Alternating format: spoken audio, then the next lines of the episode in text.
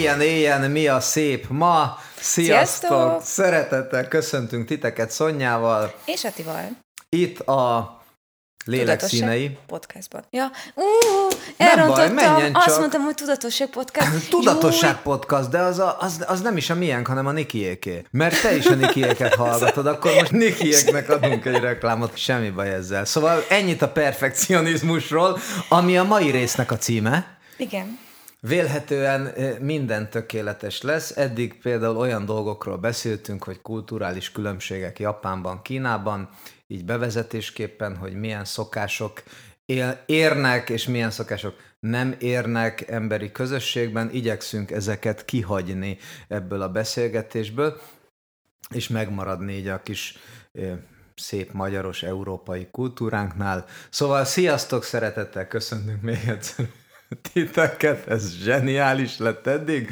Szóval ez a rész a perfekcionizmusról szól, és mindjárt be is kell dobnom azt, amit majd Szonya utána megkérdez, hogy ez miért van, hogy a, minap részt vettem egy summiton, Vicsapi Natália szervezésében, és az volt a beszélgetés vagy előadás címe, hogy a perfekcionizmus, mint a létező legalacsonyabb értékrend. És most jön az, hogy Szonya megkérdezi, hogy Ati, miért ez volt a címe. De meghallgattam. Ó, oh, És már tudom, már rájöttem. De amúgy tök találó cím.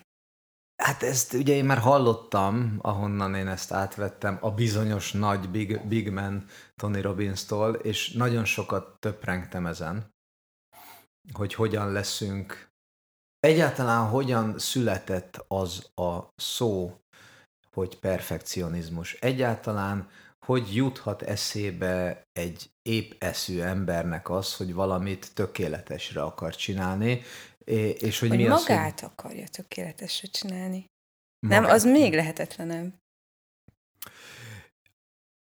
Hát figyelj, igen, hogyha a gyökerektől indulok, ugye én, én, én a mentális egészséggel, pszichológiával már azután kezdtem el foglalkozni, miután elektronikai műszerész is lettem annó fiatal koromban, és tökéletesen emlékszem arra, amikor, amikor műhely foglalkozásokon kellett különféle fémlapokat reszelni, ilyen kézi reszelővel, illetve különféle formákat esztergálni, Uh-huh.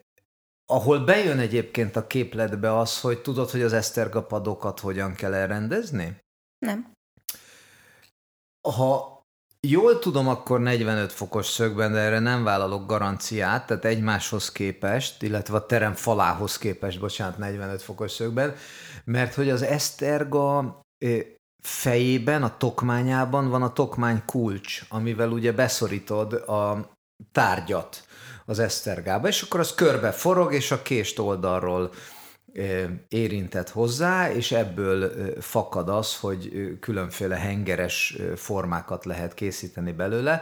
Na most a tokmány kulcsnak van egy olyan sa- sajátossága, és ez a perfekcionizmusnak a leges-leges legeleje, tehát hogy ez, ez, ez már az, hogy hogy nem az, hogy valami tökéletes legyen, de mondjuk, ha már a munkát elkezded, akkor ne legyél gyilkos, hogy a tokmány kulcsot, ha bent felejted a tokmányban, akkor az eszterga pad mint egy lövedéket lövi ki, és hogyha ezek a padok nem 45 fokos szögben állnak a falra, hanem mondjuk 90 fokos szögben, tehát egy, egy, egymás előtt állnak a gépkezelők a műhelyben, Kapsz egy Akkor- tokmányt az arcodba? Hát hátul kapod véletlen, tehát a tarkódba fogod mm. kapni a tokmány kulcsot, ami a fúrógépnél is van. Tehát ez, e- e- ő az, aki nem perfekcionista. Egyébként hozzá kell tennem, hogy ebbe az iskolába, ahova én jártam, ö, volt a falon egy tulajdonképpen lövedék nyomnak kinéző luk, amit Szabó tanár úr többször is elmondta, hogy hát az ott egy tokmány kulcs volt, ami úgy beleállt a, a téglafalba. Úgyhogy ez a perfekcionizmusnak a, a, a túlvége, az antiperfekcionizmus, mikor a saját munkádat olyan szinten vagy képes hebregálni, hogy az mások életébe kerülhet. És emlékszem itt arra, hogy igen, hogyha egyel pontosabb vagyok, akkor amikor reszelni kellett azt a szerencsétlen téglalapot, egy 5 centiszer 5 centis, hogy az mennyire nagyon durva, amikor a millimétereket kell levenni, és a tanár úr jön a tolómérővel, és így tized milliméterre megméri, hogy te azzal a reszelővel mit műveltél, és ott van a tesztorid, a Szentendrei. Melyik? A Teve a tűhegyén. Jó, igen. Hogy a Szentendrén van egy miniatűr múzeum, és ott van egy ukrán művésznek kiállítása miniatűr művészeti alkotások. És van például egy olyan művészeti alkotás, ami egy tűfokába formázott teve is piramis aranyból.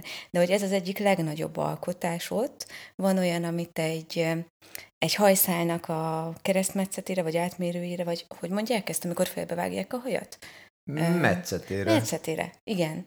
Hogy ö, arra formázott valamit, de az már elfelejtettem, hogy mi volt a lényeg, hogy ö, van ott a fickónak egy, ö, egy leírása arról, hogy hogyan készíti ezeket a dolgokat, mert hogy mindent szabad kézzel csinál abból, amit ott ö, bemutatásra került, és hogy ö, azt írta, hogy ö, hogy az, hogy egy műalkotás sikerüljön, az akarat kérdése, annak a bizonyosságnak a tudata, hogy a keze úgy fog mozogni, ahogy ő szeretné, hogy mozogjon, úgy, hogy közben akár a szívverését is lelassítsa, hogy meg tudja csinálni az adott alkotást. Tehát, hogy már maga a szívverés is annyira befolyásolná a kezének a működését, vagy akár egy lélegzetvétel is annyira befolyásolná a kezének a működését, hogy az a fajta precíziós munka, amit szeretne csinálni, azt nem tudná megvalósítani, és hogy ez nekem egy ilyen csoda volt hogy ez nekem a tökéletes perfekcionizmus egyébként.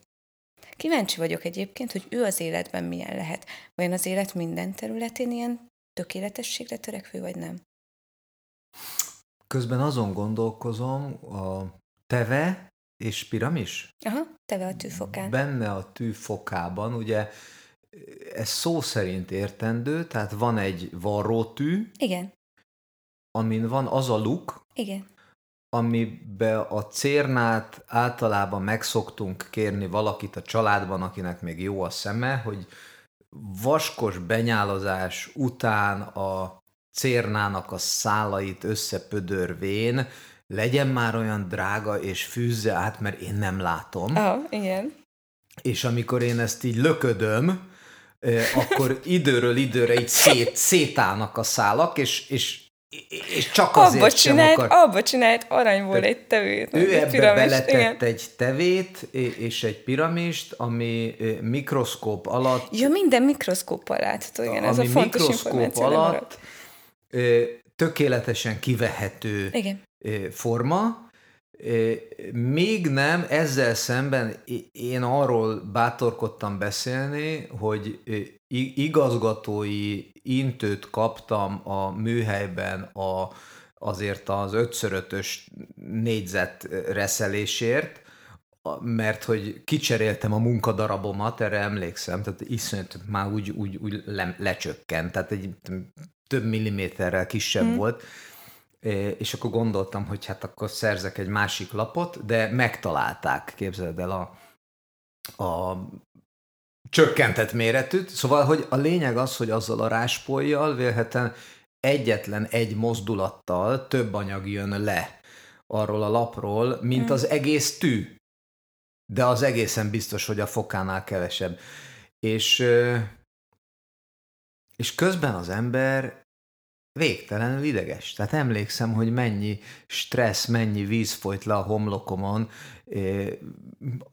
sötétkék műhelyköpenybe, amikor én azt a munkadarabot reszeltem, és egy olyan téglalapból szerintem minimum 3-400 egész tű kijöhet. És nem tudom elképzelni, hogy ez az ukrán művész úr egy cseppet is izzadna, miközben azt a tevét rakja. Mert abban a pillanatban, ahogy elkezdesz izzadni, már fönt van a pulzusod, már nem úgy működik a kezed, hm. és abban nem lesz se piramis, se, még tű se lesz.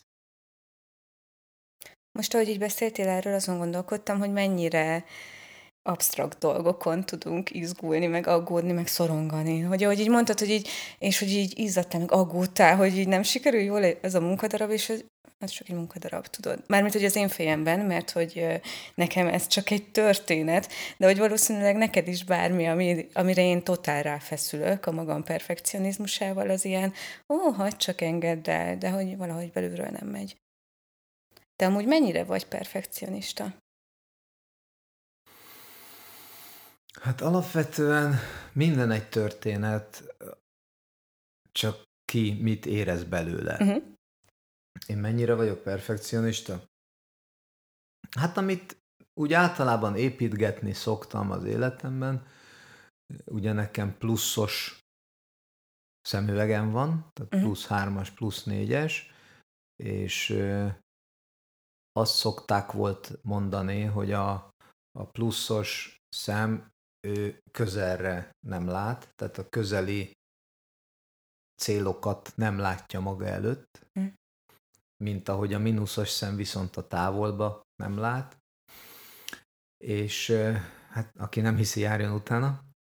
Tehát, hogy általában akinek erős pluszos szemüvege van, ő nagyon jól látja azt, hogy mit szeretne elérni az élete során hogy hol vannak azok a távlati célok, amiket meg akar valósítani. Tehát például szeretnék építeni egy piramist Egyiptomban. Egy tűfokába. Egy, egy tűfokába. Az, az sok-sok ember, sok-sok ember rengeteg munkája, akik a gondolat kirobbanásában, mikor én éppen piramis szeretnék építeni, erről az, semmit nem tudnak. Azt se tudnak, hogy én létezem-e. És ha ez igaz lenne, akkor el tudom azt képzelni, hogy egyébként előbb-utóbb az a piramis megépülne. Lehet, hogy az én életem ehhez kevés, de mondjuk az alapkövét azt le tudnám tenni ennek a, ennek a piramisnak. Aztán van, aki felépít toronyházakat csak azért, mert szeretne toronyházakat felépíteni, létrehoz elképesztő műalkotásokat. Vélhetően ez a teve meg a tűfoka sem egy pillanat alatt születik, hanem hosszú-hosszú munka eredménye. Én ezeket látom, és ezekben én perfekcionista vagyok. Tehát abban, amit igazán fontosnak és igazán eredményesnek szeretnék, ami igazi értékadás, abban nagyon perfekcionista vagyok. A közeli dolgokban egyáltalán nem. Tehát az, hogy, hogy éppen itt az óra percben most én hogy öltözködöm, vagy hova dobom le a zoknimat, vagy a pólómat a, a, a lakásban otthon, vagy, vagy a mosogató gépet mikor rakom be, hogy azt rögtön elindítom étkezés után, vagy nekem az ráér, hogy egyébként torony magasan áll a mosogatóban a tányér, adott esetben órákon át, tehát a, a közeli céljaimban Egyáltalán nem vagyok perfekcionista, azzal együtt sem, hogy egyébként a szemüvegemet viselem oda-haza is. Tehát aminek tétje van, abban perfekcionista vagyok. Aminek számomra tétje van. Én, én sajnos továbbra is kettő dolog most nagyon leköt. Az egyik az, hogy perfekcionistaként egy kicsit szorongok, hogy az elején elrontottuk a dolgokat, ami már 14 perce volt, Teljesen ami, ami én voltam. Ez az egyik. A másik, amin így gondolkodtam, az az volt, amit a, a szemüvegről mondtál, hogy akiknek pluszos a szemük, ők közelebbre látnak jobban. Fordítva. Nem. Ők közelebbre látnak rosszabbul. Mm-hmm. Tehát mondjuk az öreg emberek. Az idős emberek, akik nem tudnak olvasni jól. Igen. Teljesen rendben van. A... Látod az Zoolander című filmet? Abban, abban volt. Micsodát? A Zoolander című Na, filmet. Mondjad. Abban volt az iskola embereknek, akik nem tudnak olvasni. Jól. Na, szóval a lényeg, hogy hogyha, hogyha az idős emberek közelre nem tudnak olvasni jól, akkor szerinted ők közelre tervezni sem tudnak jól? Na, most akkor induljunk ki a testfelépítésből, tehát hogy, hogy a, a, az idős emberekkel kezdeni szerintem ővön aluli abban a közegben, hogy az idős emberek előtt fajlagosan kevesebb idő áll. Tehát uh-huh. ők a távlati céljaikat explicit jobban látják, hiszen számukra a távolság az már rövidebb, mint a fiatalok számára. Ergo, De jó logika. Ha innen vezetem le, akkor az, hogy az időskori, és ezt neveztem öven alulinak, tehát az időskori szemromlás, az teljesen triviális, hiszen sokkal nagyobb szüksége van az idős embernek arra, hogy minél közelebbi célokat tűzön ki magának ahhoz, hogy a lelkét egységben, a szellemét egészségben tudja tartani.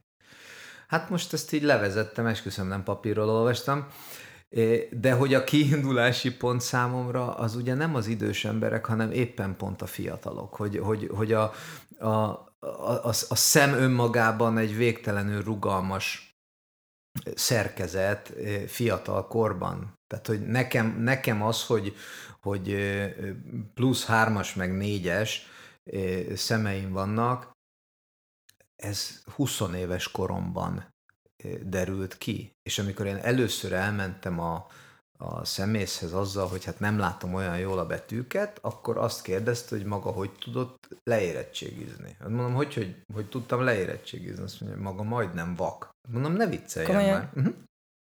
És ezek után, amikor én visszaemlékeztem arra, hogy hogyan is tanultam én, meg hogy milyen az én kapcsolatom az olvasással, meg ilyen dolgok, akkor teljesen egyértelmű, hogy egy, egy, egy végtelenül mozgékony valaki voltam mindig is, meg vagyok most is. Tehát gyerekkoromban ugye szaladgáltam, csavarogtam, bicikliztem, minél nagyobb távolságokra. Tehát, hogy a, a, azt szerettem, ahol, ahol hosszú kilométerekre el tudtam jutni, felfedezni új dolgokat.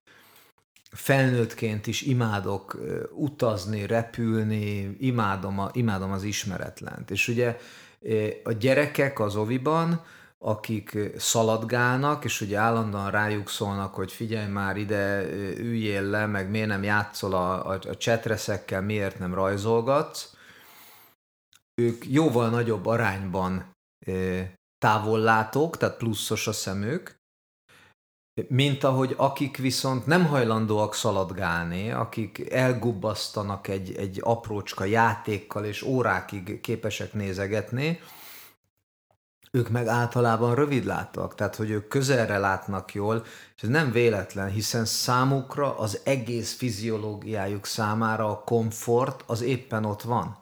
És ugye miért nem derül ki, ez pont a szemrugalmassága véget van, hogy fiatal korban kompenzálnak az izmok. Tehát lehet, lehet hogy, hogy maga a szemlencse, a szem formája, az nem alkalmas segédeszköz nélkül arra, hogy közelre vagy távolra lásson, de ezt az izmok megteszik, ezt a feladatot. Persze elfárad bele, és utána jön az, hogy jól alszik, vagy rosszul alszik, vagy nem alszik, vagy stb de alapvetően ez, ez igenis közrejátszik ebben. Na most, hogyha ha itt valaki perfekcionizmusról mer beszélni, mert most már sokkal inkább egy ilyen optikus adás, vagy ilyesmi, de mégis, hogyha ha, ha perfekcionizmusról akarunk beszélni, mint egy explicit tényről, akkor mindenki maximum önmagához képest lehet perfekcionista és senki máshogy nem.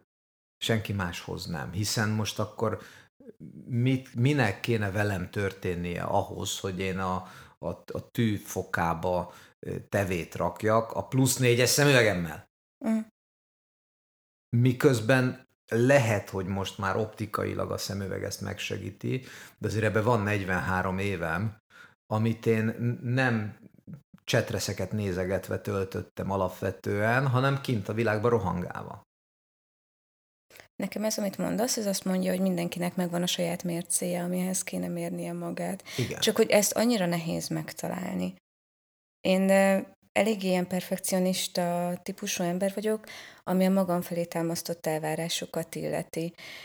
És nem az élet minden területén, tehát, hogy nálam is tudnak halmokba állni a mosatlanok, meg e, tud lenni kupi, de hogy alapvetően például, amikor mások előtt kell e, megjelenni, vagy amikor a, az objektíven mérhető teljesítményemről van szó, akkor e, nagyon törekszem a tökéletességre. És ez bennem írtó sok energiaveszteséget eredményezett amúgy, mert rengeteg energiát tékozlok arra, hogy csak aggodalmaskodjak, hogyha valami nem elég jó, próbáljam tökéletesíteni. Még mindig nem adom ki a kezemből, még tökéletesítem, holott lehetne elég jó, és haladhatnék tovább, de inkább nem. De hogy az én belső mércém az diktálja felém, hogy az, amit én kiadok a kezemből, annak a lehető legjobbnak kell lennie. Viszont tök érdekes, hogy ezt a belső mércét, ezt nem terjesztem ki másokra.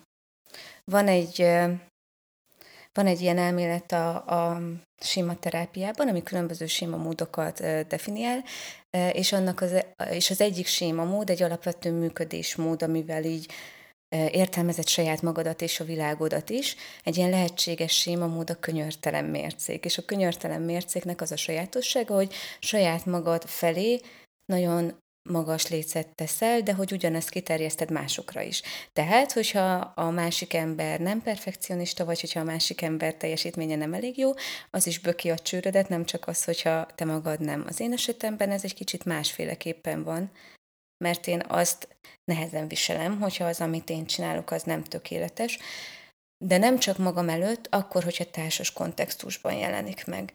És ezt most azért mondom, mert hogy egy kicsit utána néztem az adás előtt, hogy hogyan csoportosítják a perfekcionizmust, és volt egy olyan, amit úgy hívtak, hogy self-orientált perfekcionizmus, ami azt jelenti, hogy, hogy belül magad előtt akarsz tökéletes lenni. És bár mindenki szeretné jónak látni magát, de nálam ez leginkább társas helyzetekben jelenik meg. Tehát amikor mondjuk, nem tudom, leadom a munkámat, és akkor tudom én, az egy, egy írásos cucc, és akkor azt el tudják olvasni, hogyha ez nem tökéletes, az nem jó. Amíg nálam van, és nem tökéletes, az oké. Okay.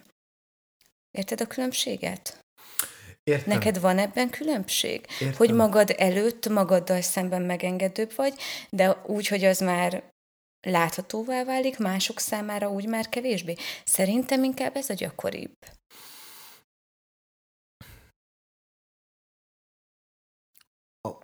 Perfekcionizmus időhatáján töprengek közben, hogy most ugye éppen lektorálunk egy, egy könyvet, uh-huh.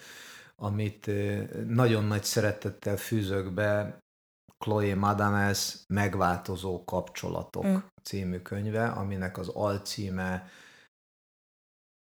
stratégiák terapeutáknak és kócsoknak.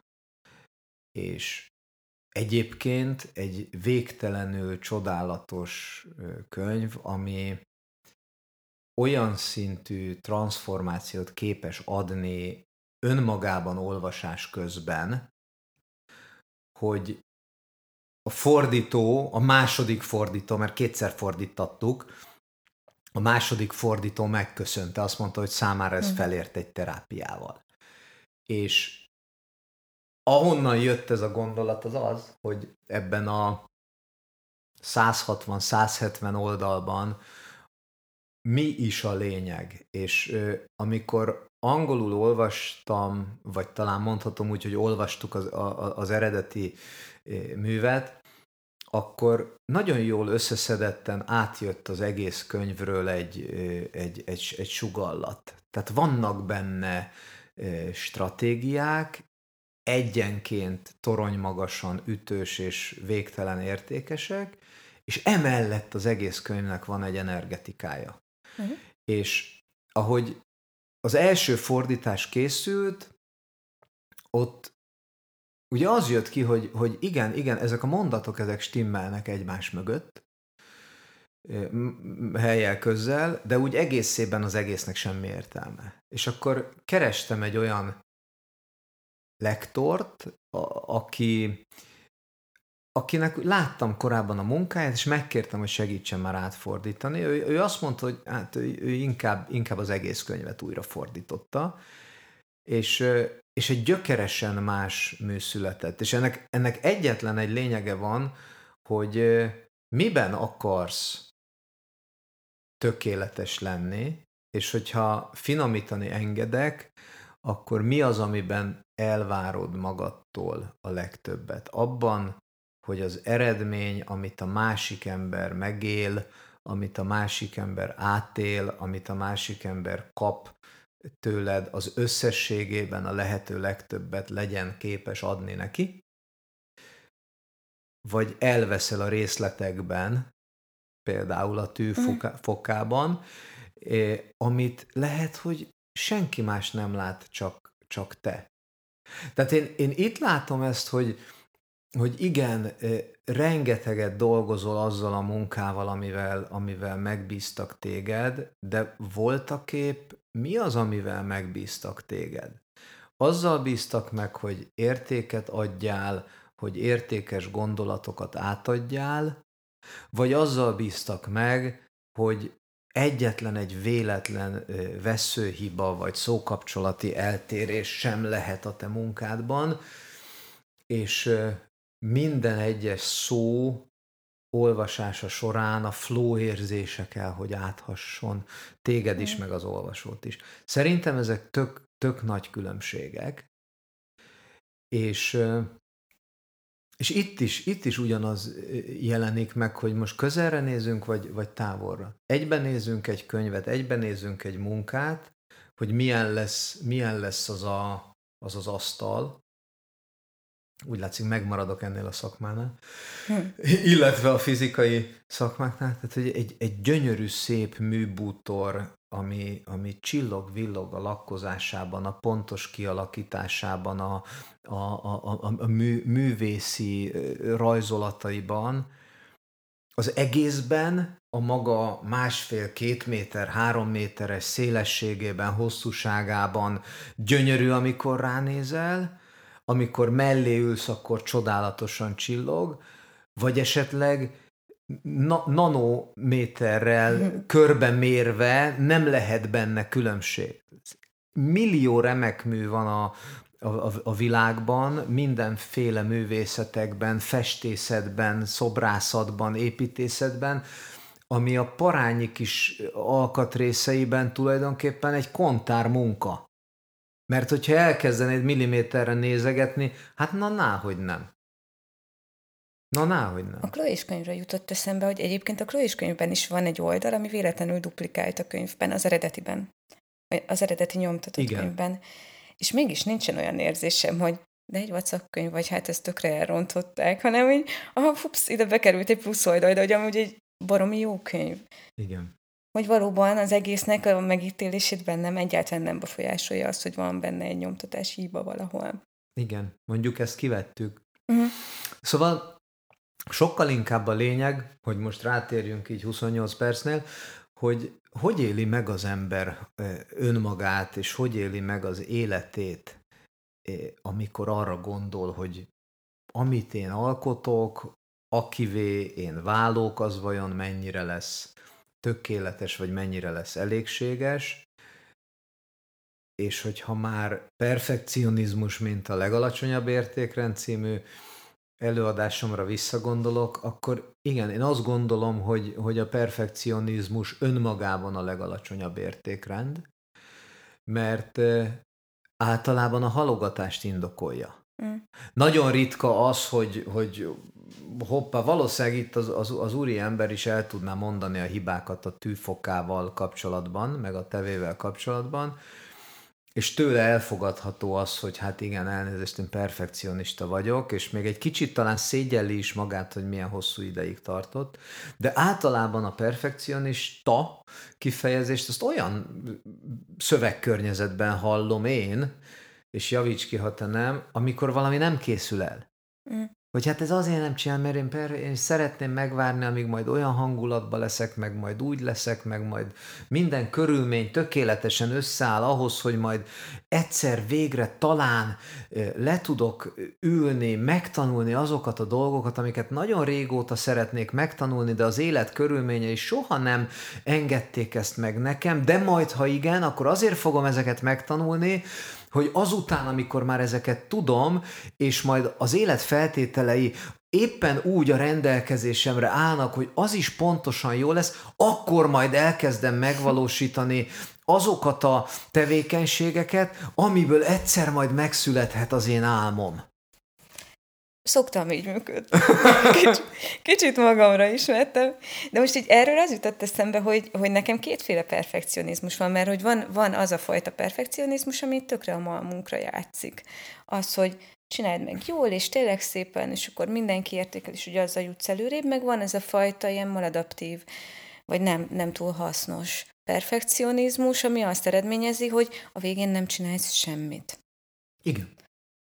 És hogy ez, ez nem csak abban nyilvánulhat meg szerintem, hogy nem csinálsz semmit, ez a fajta könyörtelen perfekcionizmus, hanem abban is, hogy mondjuk hogyan viszonyulsz saját magadhoz. Hogy a, abban, amit csinálsz, abban a hibákat látod-e, vagy azt, ami jó. Már hogyha ilyen ellentétpárokban gondolkodunk, amit itt te is mondtál korábban, hogy ugye most csak gondolok, vagy a későbbre, vagy a közeljövőre, vagy a távoli jövőre, hogy ez is egy, egy ellentétpár lehet benne, hogy, hogy abban, amit végül megcsináltam, mondjuk, hogyha sikerült befejeznem, akár perfekcionista vagyok, akár nem, de hogy abban, amikor kész vagyok, mit látok a, a munkámban, hogy az elég jó, vagy az az egy darab kiugró hibát, ami ott van a, nem tudom, 34. és a 35. oldal az azonos. De amúgy írtam egy rohadt jó könyvet. Én imádok, imádok az anyósoméknál ebédelni. Nagyon szuperul főz, nagyon-nagyon finom ételeket kapok mindig, Na megint a perfekcionista Jaj, fúrás! fúrás. Yes, yes, yes, éljen, Olé! éljen, fúrunk, fúrunk, fúrunk a szomszédban. És nem emlékszem igazán olyan ebédre, amikor tálalásnál ne hangzott volna el az drága anyósom szájából, hogy mit rontott el ebben Igen. az ételben. E- Ez az egy, ez csak egy ilyen kis mondat odafűzve, hogy hát ez így, és mindig mondom, hogy isteni, nagyon finom, nagyon Mm. hálás vagyok érte, nagyon örömmel fogyasztom, nagyon, az a kis bogár az mindig megjelenik, hogy mi, mi, mi nem jó ebben. És én, én nem gondolom, hogy ez, ez a külső szemnek, azaz nekem jó vagy rossz, illetve itt már valamennyire belső szem vagyok, hiszen én ezt az ételt eszem. De ez egy nagyon nagy teher az alkotónak. Ez egy nagyon nagy te- teher, hogy hol, hol van az, hogy elég jó vagyok. Mhm. És ugye mióta tantárgyak vannak erről, hogy az elég jó szülő. Hogy az elég jó. Hiszen, hiszen nem leszel tökéletes. Hiszen soha semmi nem lesz, nem lesz perfekt. Tehát, hogy az, hogy, hogy saját magától az ember várjon el mindig, mindig, mindig többet, mint, mint bárki mástól, ettől az egész bolygón, bolygótól, a- az alap. De nem várhatja el magától a tökéletes működést. Wow, wow, wow, wow. Nekem ez arról is szól, hogy, hogy mit helyezel középpontba azt, amit csináltál, vagy a teljesítményedet, vagy azt, hogy mondjuk hogy érzed magadat közben. Mondjuk, hogyha ő például szeret főzni, ő vajon továbbra is szeret főzni, akkor is, hogyha közben elromlanak a dolgok, vagy hogyha nem minden sikerül tökéletesen, vagy az már elrontja az egészet. Csak azért, mert én magammal kapcsolatban könnyen tapasztalom, hogy úgy rágörcsölök egy tevékenységre, csak azért, mert szeretném nagyon jól csinálni, hogy elfelejtem élvezni közben. És ez egy tök nagy veszteség. Ott jelenik meg a perfekcionizmus. Igen, tehát hogy ez is egy ellentétpárja nekem a perfekcionizmusnak, mindazon túl, hogy, hogy arra fókuszálok, hogy mi a jó, vagy hogy uh, hol van a hiba a helyett, hogy mi a jó. Uh, az is egy ellentétpárja, hogy uh, hol van a fókuszom. Azon, amit csinálok, vagy azon, ami az eredménye annak, amit csinálok. Mostanában sokat foglalkozom joggal. Tényleg, Igen. vagány vagy. Nem azért, mert, mert én ezzel szeretnék foglalkozni, hanem mert mindenféle szerződéseket, meg ASF-eket készítgetek és írogatok. És Na, abban kell a tökéletesség. Na és pont erre, pont erre, pont erre asszociáltam, ahogy, ahogy beszélte, hogy, hogy a jog az tulajdonképpen egy, lokális perfekcionizmus. Azért lokális, mert addig és ott, amíg az adott ö, jogszabály vagy törvény él, addig annak tökéletesen meg kell felelni. És ugye amikor azt mondják, hogy jogi kiskapu, akkor a jogi kiskapunál is felmerül a kérdés, hogy ez, ez a jognak a hibája, vagy az adott rendeletnek a, a hibája, hogy van benne egy kiskapu, vagy ez éppen annak a szándékossága, függetlenül most a felhasználási módjától, meg etikai, meg mindenféle egyéb dolgoktól, tehát hogy az a szándéka-e, hogy segítsen abban, hogy nem szabályozok le mindent, hanem megengedek nüansznyi eltéréseket, hiszen én, mint a jog, tudom jól, hogy úgy sem vagyok száz százalékban betartható. Akkor ez egy tökéletes tudomány. Ezt kellett volna választanom. Igazából ezen gondolkodom, hogy basszus, miért lettem pszichológus, amikor a pszichológiában nincsen meg a, a tökéletes fogalma. Nem? Segítésben. Hogy honnan tudhatom, hogy az a fajta segítés, amit én nyújtok a másik embernek, az, az tökéletes. Sose tudhatom.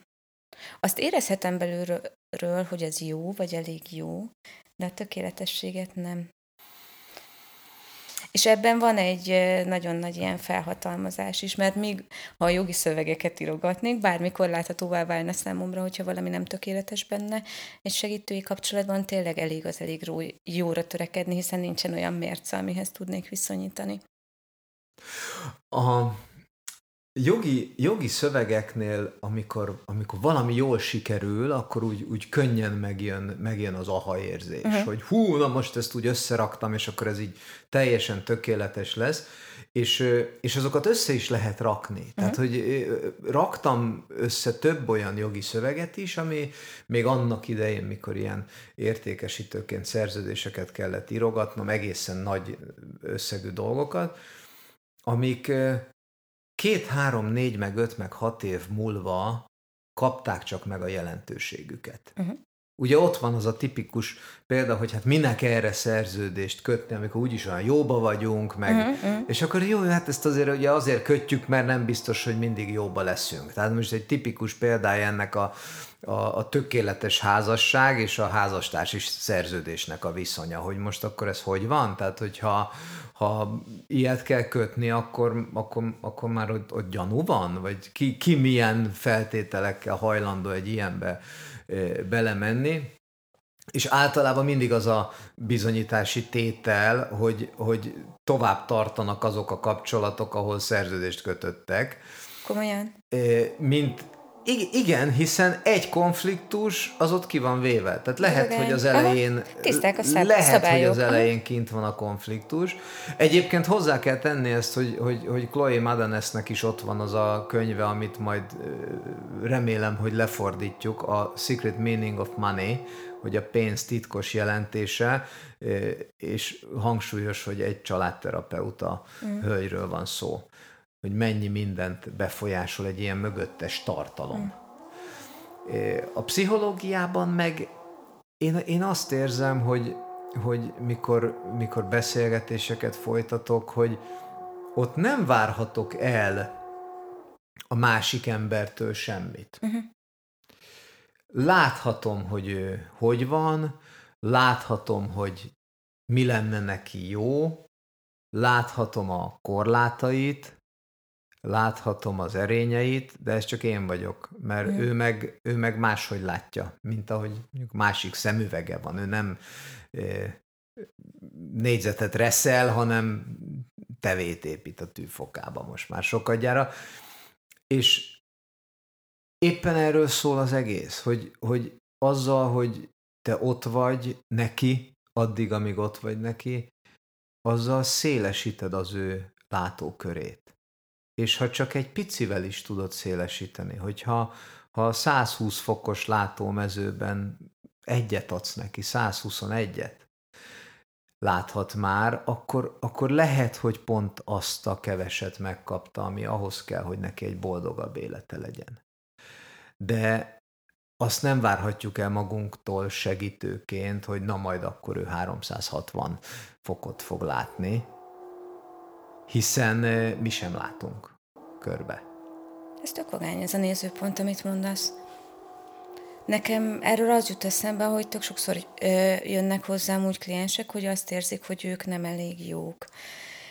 És bár ez nem perfekcionizmus, de mégis egy olyan fajta belső belső mérce, ami sokszor nem is megfogalmazott, de amihez nem érnek fel. És hogy ehhez, amit így a nézőpontokról mondtál, az jutott eszembe, hogy pszichológusként azt lehet hozzátenni, nem azt, hogy nyilván nem tudom én kívülről elhitetni, hogy elég jó vagy, de az, hogy, hogy a különbség a között, hogy igen, lehetsz jobb, és mindig lehetsz egy jobb, és mindig tudsz fejlődni, annak mennyire más hangja van, mint annak, hogy nem vagy elég jó, ami sokszor a belső narratívánk. És hogy szerintem, a, hogyha ilyen perfekcionista gondolatokkal találkozunk, akkor jó ezt így számba venni, hogy oké, okay, mi az, amiben jobb lehetnék, mi az, ami most már egyébként is jó, mi az, amiben jobb lehetnék, de hogy inkább ezt kidomborítani magunkban a helyet, hogy mi az, amiben nem vagyunk jók, vagy hogy egy címkét rárakni, hogy ez megint nem volt jó, vagy ez megint szar volt, és akkor úgy menni tovább. A feleségem Iker. Uh-huh. É, kétpetéjűek, uh-huh. de emiatt rengetegszer láttam, hogy olvas mindenféle Iker kutatásokról. Uh-huh. És sokszor beszélgettünk is erről, és teljes tény, hogy az egypetéjű ikrek között sincsen olyan, hogy két teljesen egyforma. Uh-huh. És ugye mi a két teljesen egyforma? Két teljesen egyforma élet, két teljesen egyforma sors, nincs ilyen. Valami, valamiben biztos, hogy különbözni fog. Ergo egészen biztos, hogy nincsen két egyforma ember ezen a bolygón. És innentől kezdve ott van az a két furcsa nézőpont, hogy az egyik végén az van, hogy találd meg, hogy te miben vagy a legjobb. Uh-huh. Hiszen ha nincs két egyforma ember, akkor biztos, hogy van valami, ami a nem egyformaságon vagy különbözőségen belül neked a legjobb tulajdonságot. Tehát önmagadhoz képest melyik a legjobb tulajdonságod, uh-huh. és dolgozz ezen a tulajdonságon, hogy ebben elérjél kimagasló sikereket. Ugye alternatív iskolák pont erről szólnak, hogy, hogy nem, nem kell egy ilyen egy ilyen messz tudást adni, hogy most akkor matematika, meg irodalom, meg történelem, meg fizika, meg kémia, meg elektronika, meg programozás, meg biológia, meg, meg minden, és akkor fiam, érjél el mindenből, egy, mindenből legyél színötös, hanem választ ki azt, amihez érzéked van, és indulj, indulj el azon, a, azon az úton, és az, abból hoz ki a legtöbbet, hiszen ebben az esetben már önmagában magadhoz képest megvan az, hogy miben vagy a legjobb. És akkor a másik elmélet meg az, hogy dolgozz a gyengeségeiden addig, amíg az erősségeiddé válnak.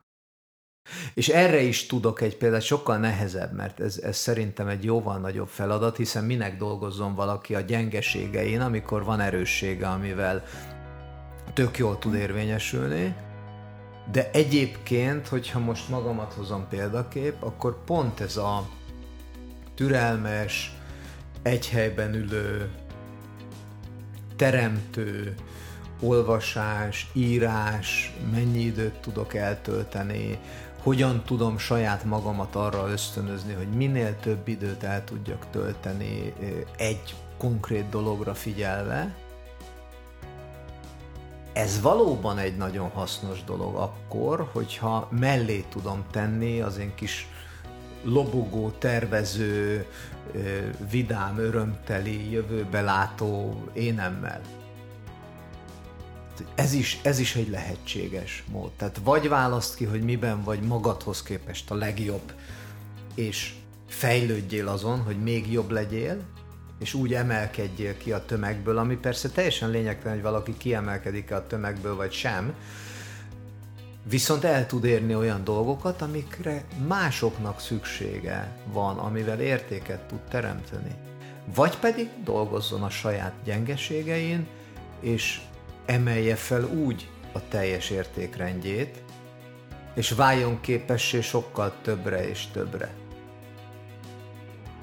Ez nekem egy tökéletes végkicsengés volt a tökéletességről szóló podcastunkban, ami nagyon furcsán indult nekem. Nehéz túltennem magamat rajta, ezt majd dolgozzuk fel. Ez milyen érdekes, hogy én már rég túltettem Tudom. magam rajta. Sőt, sőt az, a, az, a, az a meggyőződésem, hogy tök jó tökéletlennek lenni.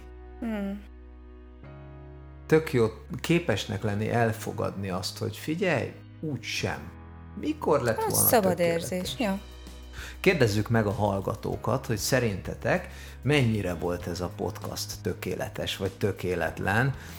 Akár küldhettek kommenteket is a podcast alá, eh, vagy, vagy e-mailben a kapcsolat kukac meghallgatunk.online című e-mail címre várjuk, hogy egy 1-től 10-es skálán hány pontot adnátok ennek a podcastnak a tökéletességére. Ú, vagány. Egy egytől tízes skálán, nekem fontosak a számok. Ah, igen, igen, igen. Tízes a legjobb, egyes a legkevésbé tökéletes. Ja, és már egyből azt mondtam, hogy a legjobb, nem.